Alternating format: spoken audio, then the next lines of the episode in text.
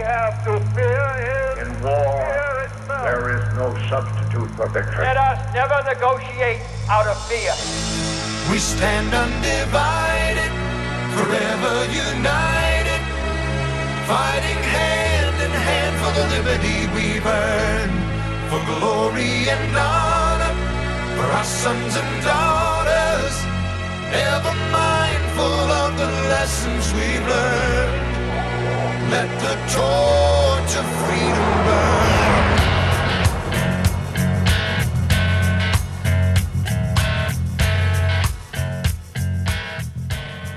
You found your way to the intersection of faith and politics. Wallbuilders Live with David Barton and Rick Green. Our website's wallbuilders.com, wallbuilderslive.com. And today I also want to share with you constitutionalive.com, which specifically goes to the program that you're going to hear today on Constitution Alive. It's the third part in a four part series this week where we're sharing with you a, a big part of the Constitution Alive program. Now, if you missed the last couple of days, don't worry. You can go to our website right now at wallbuilderslive.com. You can download those two programs from the last couple of days, and then you'll be all ready for today's program, and then tomorrow we'll pick up the conclusion. So I'm sure that was clear as mud. Here's the deal it's four parts of Wall Builders Live this week. So four programs, and in those four programs, we are sharing with you the second chapter of Constitution Alive. We shared with you chapter one of Constitution Alive, which laid out our purpose and approach and why we were doing the program and why it's important to study the Constitution. Here in chapter two, we lay out the seeds of liberty. We're laying out for you the foundation upon which the Constitution was built. And then later, of course, we go through each and every clause in the Constitution. We talk about how to apply it and how to save it, how to restore our constitutional republic. But for this week, we're just going to get chapter two, we're going to share it with you free of charge here on Wall Builders Live. And if you want to listen to the whole thing again, go to wallbuilderslive.com. We're going to pick up right where we left off yesterday. If for some reason you're going to miss the program tomorrow, don't worry. All four programs will be available on our website. But enjoy for now. We're going to pick up where we left off with Constitution Alive with David Barton and Rick Green. I didn't want to think about yesterday. And, then I, I got into law school I started reading the opinions of these judges. And I realized these judges were really into history because the way that they perceived yesterday determined the decision they made in their in their in their uh, decisions in the court. And so then I got into the legislature and all my colleagues in the legislature. I realized that it finally became apparent how we each viewed yesterday determined our decisions today and therefore where our state was going in the future. Of course, I, I also find it interesting in the good book. God says, remember the former days. He talks about studying our history. How many times throughout the Word of God does they're constantly a reminder of here's what I was doing here and here's what happened here, constantly looking at history. So I think it is important for us to study history, and that's why I love being here now. And I've fallen in love with history because of how much it influences where we're going. But I just it's hard for me to imagine these guys were all there. I mean, they knew what had happened in the Revolutionary War, and yet even though they were there and part of it, Benjamin Franklin had to stand up and give them a history lesson 11 years after what took place in this room for the Declaration. Here's how I put it He said, In the beginning of the contest with Great Britain, when we were sensible of danger, we had daily prayer in this room for divine protection. So Franklin says to his colleagues, Hey, remember in this room? See, he was one of six that signed both the Declaration and the Constitution, kind of like James Wilson, who we talked about earlier. A bunch of these guys weren't there for the Declaration, so he's really reminding them. I think he was speaking to them and he was saying, Hey, you may not have been in here, let me tell you something. We knew we couldn't do it on our own. So he said, In the beginning, so he takes them back to this room 11 years previous. He said, Our prayers were heard and they were graciously answered. All of us engaged in the struggle must have observed frequent instances of a superintending providence in our favor. Then he asked the same question from right here that I think we need to ask today. He said, Have we now forgotten this powerful friend? Do we imagine we no longer need his assistance? I think that's kind of where we are in America. Do we really think we can solve these massive problems we're making, uh, that we're dealing with just on our own? Do we think we can do it on our own? Franklin said no more than 200 years ago. I would say no today. So he goes on to say, I've lived, sir, a long time, and the longer I live, the more convincing proofs I see of this truth that God governs in the affairs of men. You've heard this part of a sparrow cannot fall to the ground without his notice. Is it probable that an empire can rise without his aid? So here we are. They're talking about can a nation rise? Can they, can they take a constitution and create a successful nation? He's saying it can't happen without God. He's saying you can't do it without God. He said, um, We've been assured in the sacred writings that except the Lord build the house, they labor in vain that build it. I firmly believe without his concurring aid, we shall succeed in this political building no better than the builders of Babel. Then he said something real interesting. He said, I beg move to leave that henceforth prayers imploring the assistance of heaven and his blessing on our deliberation be held in this assembly every morning before we proceed to business. Now, now why would this guy that, you know, I would argue out of all the guys, probably the least religious of our founding fathers. In fact, I think, you know, whether you come from a conservative, liberal point of view on the founding fathers, most everybody agrees Ben Franklin was one of our least religious founding fathers. But but least has got to be a relative term because here, this least religious founding father, if you're familiar with the Bible at all, you just heard him quote about 11 different scriptures right there in that one short quote. And he's saying, hey, we can't, you shouldn't even be trying to do this without God on our side. So here this guy is calling everybody saying, hey, we got to keep God in the equation. God's an essential part of the equation. And Washington later would write and talk about the fact that he ended up leading everybody here to church. And they went to the church service, and the pastor there actually preached on the and talked about and prayed about the fact that what was happening in this room, God needed to move so that they could reach their compromises, get the Constitution out, so that we could become that beacon on a hill. And Washington said the attitude really changed when they came back from that, and, and they were able to work through things. And then once they worked through things, several of these guys looked back on those moments in this room, and they said they believed the hand of God had played a role in what happened in here. Here's Franklin later. He said, I beg I may not be understood to infer that our General Convention was divinely inspired when it formed the new federal constitution, yet I must own I have so much faith in the general government of the world by providence that I can hardly conceive a transaction of such momentous importance should be suffered to pass without being influenced, guided, and governed by that omnipotent, omnipresent, and beneficent ruler in whom all inferior spirits live and move and have their being. So he's quoting out of Acts right there to describe what he believed happened. James Madison, father of our Constitution, he said, The real wonder is that the Constitutional Convention overcame so many difficulties, and to overcome them with so much agreement was as unprecedented as it was unexpected. It is impossible for the pious man not to recognize in it a finger of that almighty hand which was so frequently extended to us in the critical stages of the revolution.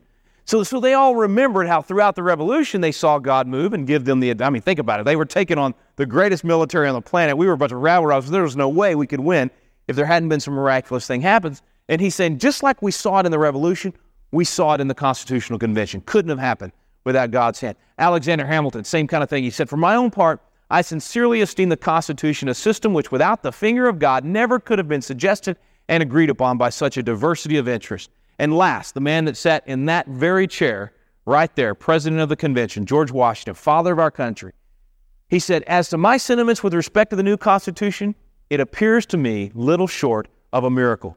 It demonstrates as visibly the finger of providence as any possible event in the course of human affairs can ever designate it. It was miraculous, folks.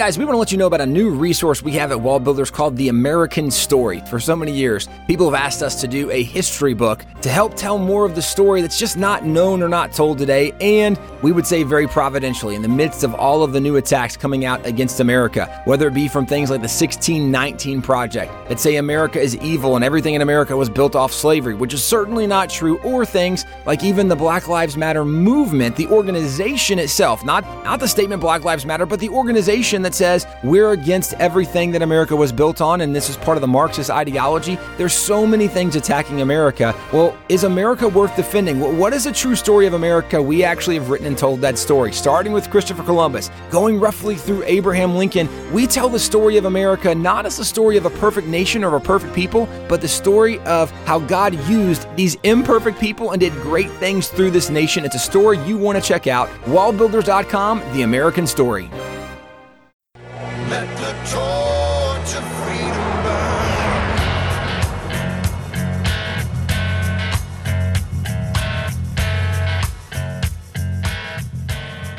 The fact that these, these concepts that had never been put together in a, govern, in a governing body, a, a, a republic never created like what they put together, I'm saying it never would have happened if God hadn't inspired, if He hadn't made it happen. So I, I just want to lay that out first before we actually crack open the Constitution itself and get into the words to recognize where these guys got their ideas, where they gave credit to, in fact, who they quoted the most.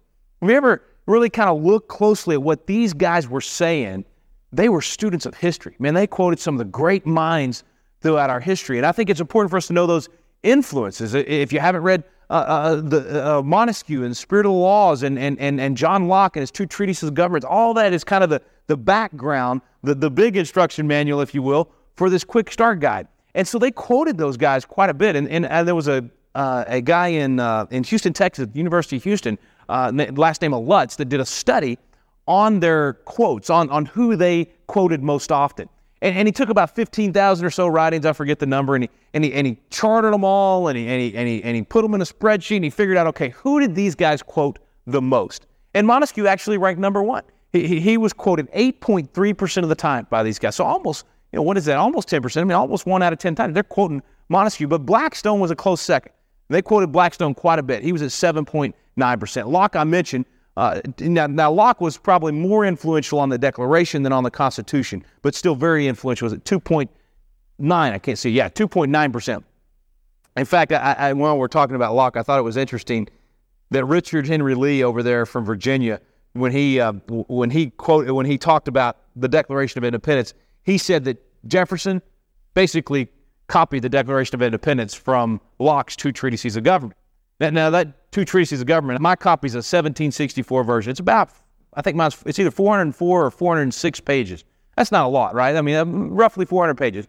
And in those roughly 400 pages, there's about 1,500 references to the Bible, quoting scripture on what government ought to look like. Now, you do the math. That's about three to four times on every page that John Locke is quoting the Bible, and that's the book that Jefferson copied the Declaration, according to Richard Henry Lee, who was who was in this room. Now you, you'll also find phrase after phrase in the Declaration of Independence uh, that it, that was originally preached by a guy named John Wise. If you ever get a chance to read some of John Wise's sermons, these guys actually reprinted his sermons and put them out for publication because they were like the seeds of liberty. There was so much in there that when sown, man, people would they would get excited about freedom and they would want to be uh, uh, patriots and want to want to be part of the revolution. So guys like that were a big influence. But here's the, the most influential source on all these guys in the room. I bet you can guess what it was.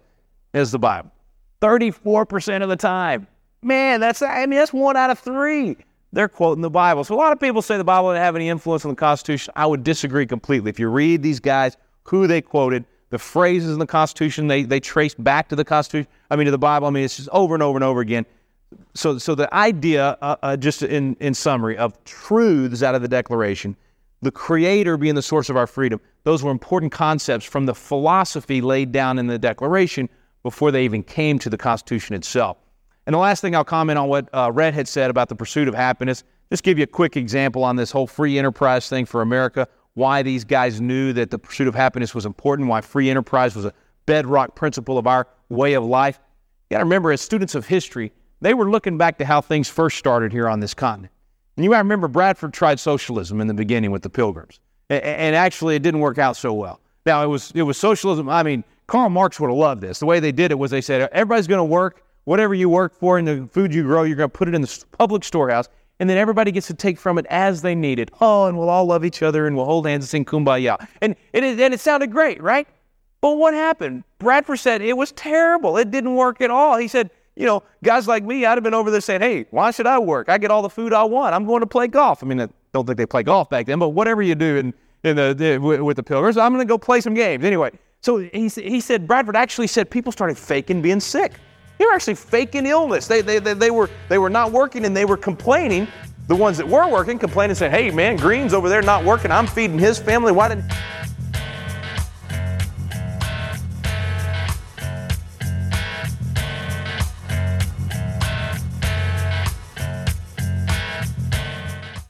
Have you ever wanted to learn more about the United States Constitution but just felt like, man, the classes are boring, or it's just that old language from 200 years ago, or I don't know where to start? People want to know, but it gets frustrating because you don't know where to look for truth about the Constitution either.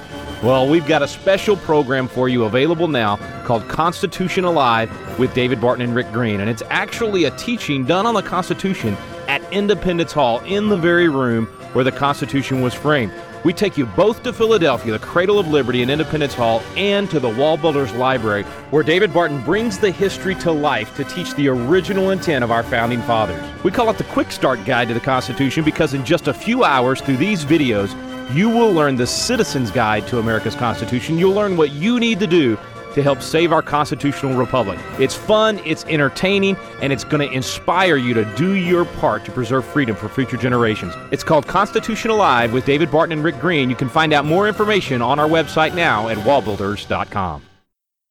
Let the torch of freedom burn.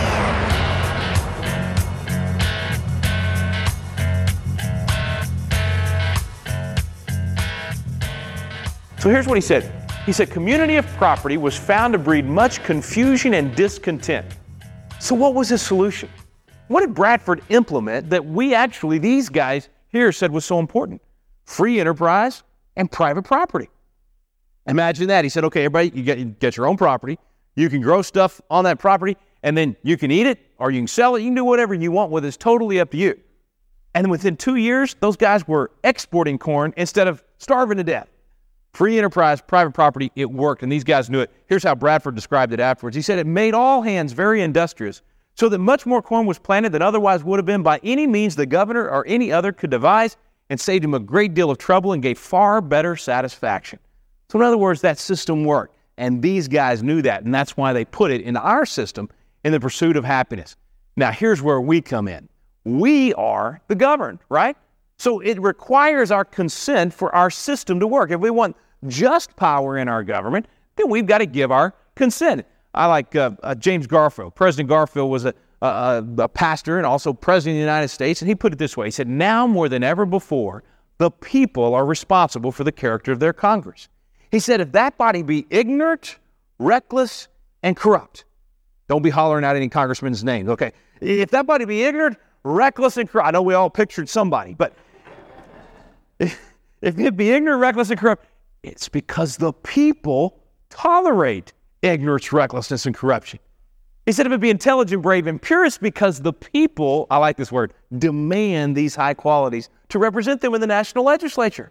If the next centennial does not find us a great nation, it'll be because the people who represent the enterprise, the culture, and the morality of the nation. That's us.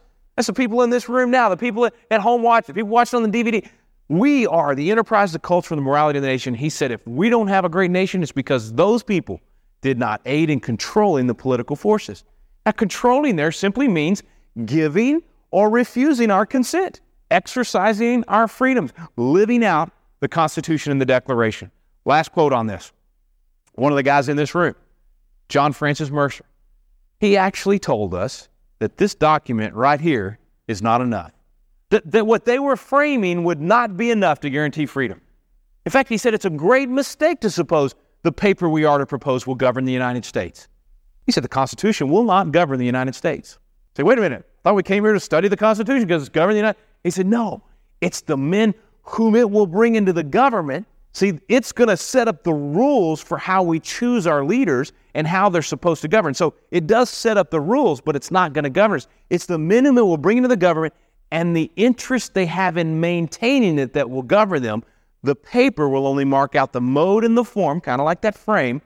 Men are the substance and must do the business. What he's saying is this document's great, but if we, the people, put people in office and on the bench that are willing to ignore it, willing to shred it, willing to distort it, willing to govern around it, it just doesn't mean anything anymore. The document doesn't govern us. The people we put into government is what governs us. So if we want to uphold this document, then we have to make wise decisions in choosing our leaders. We have to be part of the process even as it goes on, even after you choose the leaders, being engaged in our government, watching what's happening, letting our voice be heard constantly, just like these guys did in their lifetime. So that's that's the philosophy that they gave us. There is a God, there, there are truths, there's right and wrong worth fighting for, worth dying for. Our system of government will work if we'll just be willing to give or, or refuse that consent. Being engaged will make those seeds of liberty spring forth. They'll give us a great nation of freedom. So now that we know the seeds of liberty, now that we know how we're going to do this, we're going to dive into the Constitution itself. When we come back in our next section, we're going to do kind of a, a 30,000 feet view, if you will. We're going to step back and look at the entire Constitution all at once and then we'll start zooming into specific areas that are most under attack or most in question today. Sort of like our, our quick start guide, we're going to look for those places we need to be plugging things in and making sure that they work. So when we come back, we'll talk about that 30,000 feet view. establish justice, ensure domestic tranquility, provide for the common defense, promote the general welfare. This is David Barton with another moment from America's history. America has a history of great patriots who loved and sacrificed much for their country. One of these was John Witherspoon, a signer of the Declaration of Independence. While president at Princeton, he personally trained many who became important leaders in American government, including James Madison. How could John Witherspoon tell if someone really loved America? He explained, He is the best friend to American liberty who is most sincere and active in promoting true and undefiled religion, and who sets himself with the greatest firmness to bear down profanity and immorality of every kind. Whoever is an avowed enemy of God, I hesitate not to call him an enemy to his country. Founding Father John Witherspoon believed that a true American patriot opposed profanity and immorality and promoted true and undefiled religion. For more information on God's hand in American history, contact Wall Builders at 1 800 8 Rebuild.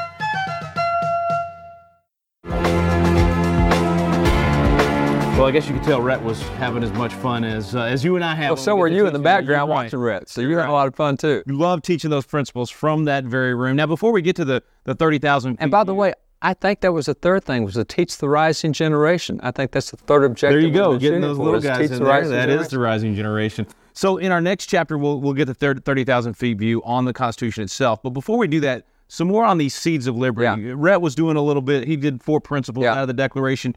You go further in a, in a couple of other paragraphs there and Yeah. broaden it out to six principles. Yeah, Red got some really good application, like the free market systems they show there. there there's so many good things there. Um, let's go back and, and back up just the overview of the, of the Declaration because it's National Birth Certificate, but there's 155 words up top that set forth six immutable principles. Okay. Those six principles are followed by 27 grievances, and then the Declaration that because of these principles, the violation of them in 27 different categories, we're now going to become a separate nation. So when you look at those principles, let's just take clauses out of those 155 words because this is the essence, this is the key. By the way, this is what you're working on with other states uh, with the Celebrate uh, Celebrate Freedom Week. Celebrate Yeah, Freedom sure. Week is to get them to learn these kind of principles. Yeah. So what you've got just is get into the founding documents. get They'll it begin founding documents, real simple stuff. Yeah. So you have the clause in the Declaration that says all men are created equal. They're endowed by their Creator. Now, what does that tell us is our first principle that there is a divine Creator? Now, today we're told, well, you can believe that, but not everybody believes in the Creator. So that's why government can't take a position favoring religion over non-religion. That's what the courts have told us for these 40 years of judicial activism. Yeah. Uh, wait a minute. That document, it says that it's the unanimous declaration of 13 states of America. That doesn't sound like private individuals talking. This is the unanimous declaration of all the elected officials from those 13 states sent to the Continental Congress and later This is on. what we agreed on, right? I mean, this- This, is what brought us together. This, this is our philosophy. public declaration Yeah. to the world of why we're doing what we're doing. Why we're doing what we're doing because we in America believe there is a divine creator, and that becomes the first step in limited government. You cannot have a limited government if you think government's at the top of the, the pecking order. Yeah. If government's at the top, then what limits it? There's got to be something higher than government. If there's nothing higher than, so we said, hey, there's a creator that's higher than everything, and that's why government is limited. It doesn't to, it's not the creator. It doesn't get to do everything the creator does. It's below the creator. Yeah. So our thing is, all right, we're we believe there's a creator. We've been created, and the creator gets the right to tell his creation what to do. So government, listen up. And that one principle has a huge impact It's on a what kind of huge nation you're going impact. to be. It's a huge impact. Uh, you you find me any secular government in the world that's a limited government can't do it. It's an oxymoron. You cannot find it. France, Greece, maybe China. No, we can't go to Cuba. Uh, can't do Sweden. Can't do Norway. Uh, can't do Chile. Can't. You can't find a secular. if. God's not in the equation, government has to be even bigger. Government is God. more That's that, that's great. Great way That's to it. put it. Yeah. There, there will be a supreme authority, and if it's not God, it will be government. Yeah. So if you if you don't get the declaration concept right that God's at the top, then government thinks it's at the top, and therefore, when it gives you a right, it can regulate that right, it can repeal that right, it can take it away. If God's at the top and God gives you a right, government, you keep your stinking hands off that because it doesn't belong to you; it belongs to God. It's a jurisdictional issue. Good. So that's the first point. The second point is based on that. It says they're endowed by their Creator with certain inalienable rights. So, number one, not only is there a creator, he gives us a certain set of rights. These aren't given by government, they come from the creator. Therefore, government, these don't belong to you. It's, you know, you and I both live in Texas. I, I'm a cowboy, and got the ranch, got all the stuff, and I got the pickup that goes with it. And I got But no cowboy hat worn here today. Not on on this. Not, not here. Very I've often on the you in it ranch. That's right. times, Yeah. I like my pickup. I got a red Ford pickup, and I've looked over at yours, and you got a gray Dodge. I don't like gray. I'm going to go over and paint your pickup red because I like red pick. I can't do that. Yeah. I don't have the jurisdictional authority to go over into something that doesn't belong to me and change it. And that's what we do with government. Is, hey, government, these rights over here, they come from God. They don't belong to you. You didn't give them. They come from God. Therefore, you cannot go over there and mess with them. Same way I can't go mess with your pickup. I may not like a Dodge, may not like gray. Doesn't matter. Well, we're out of time for today, folks. That was Constitution Alive with David Barton and Rick Green. We were sharing with you part of Section 2 or Chapter 2 out of the entire Constitution Alive program. About 12 hours of material there in that program and those DVDs where we take you to Philadelphia, to Independence Hall, where the Constitution was actually framed. And from that room, in the very place where those founding fathers debated the principles upon which our nation was built, in that room we teach on the Constitution. And then we take you to the Library of Wall Builders, where we share those original documents with you. And today was part three of that four part series that we're sharing this week free of charge to you. If you want the entire DVD program, for more information, you can take a look at it there at constitutionalive.com. Thank you so much for listening today. You've been listening to Wall Builders Live. We stand undivided.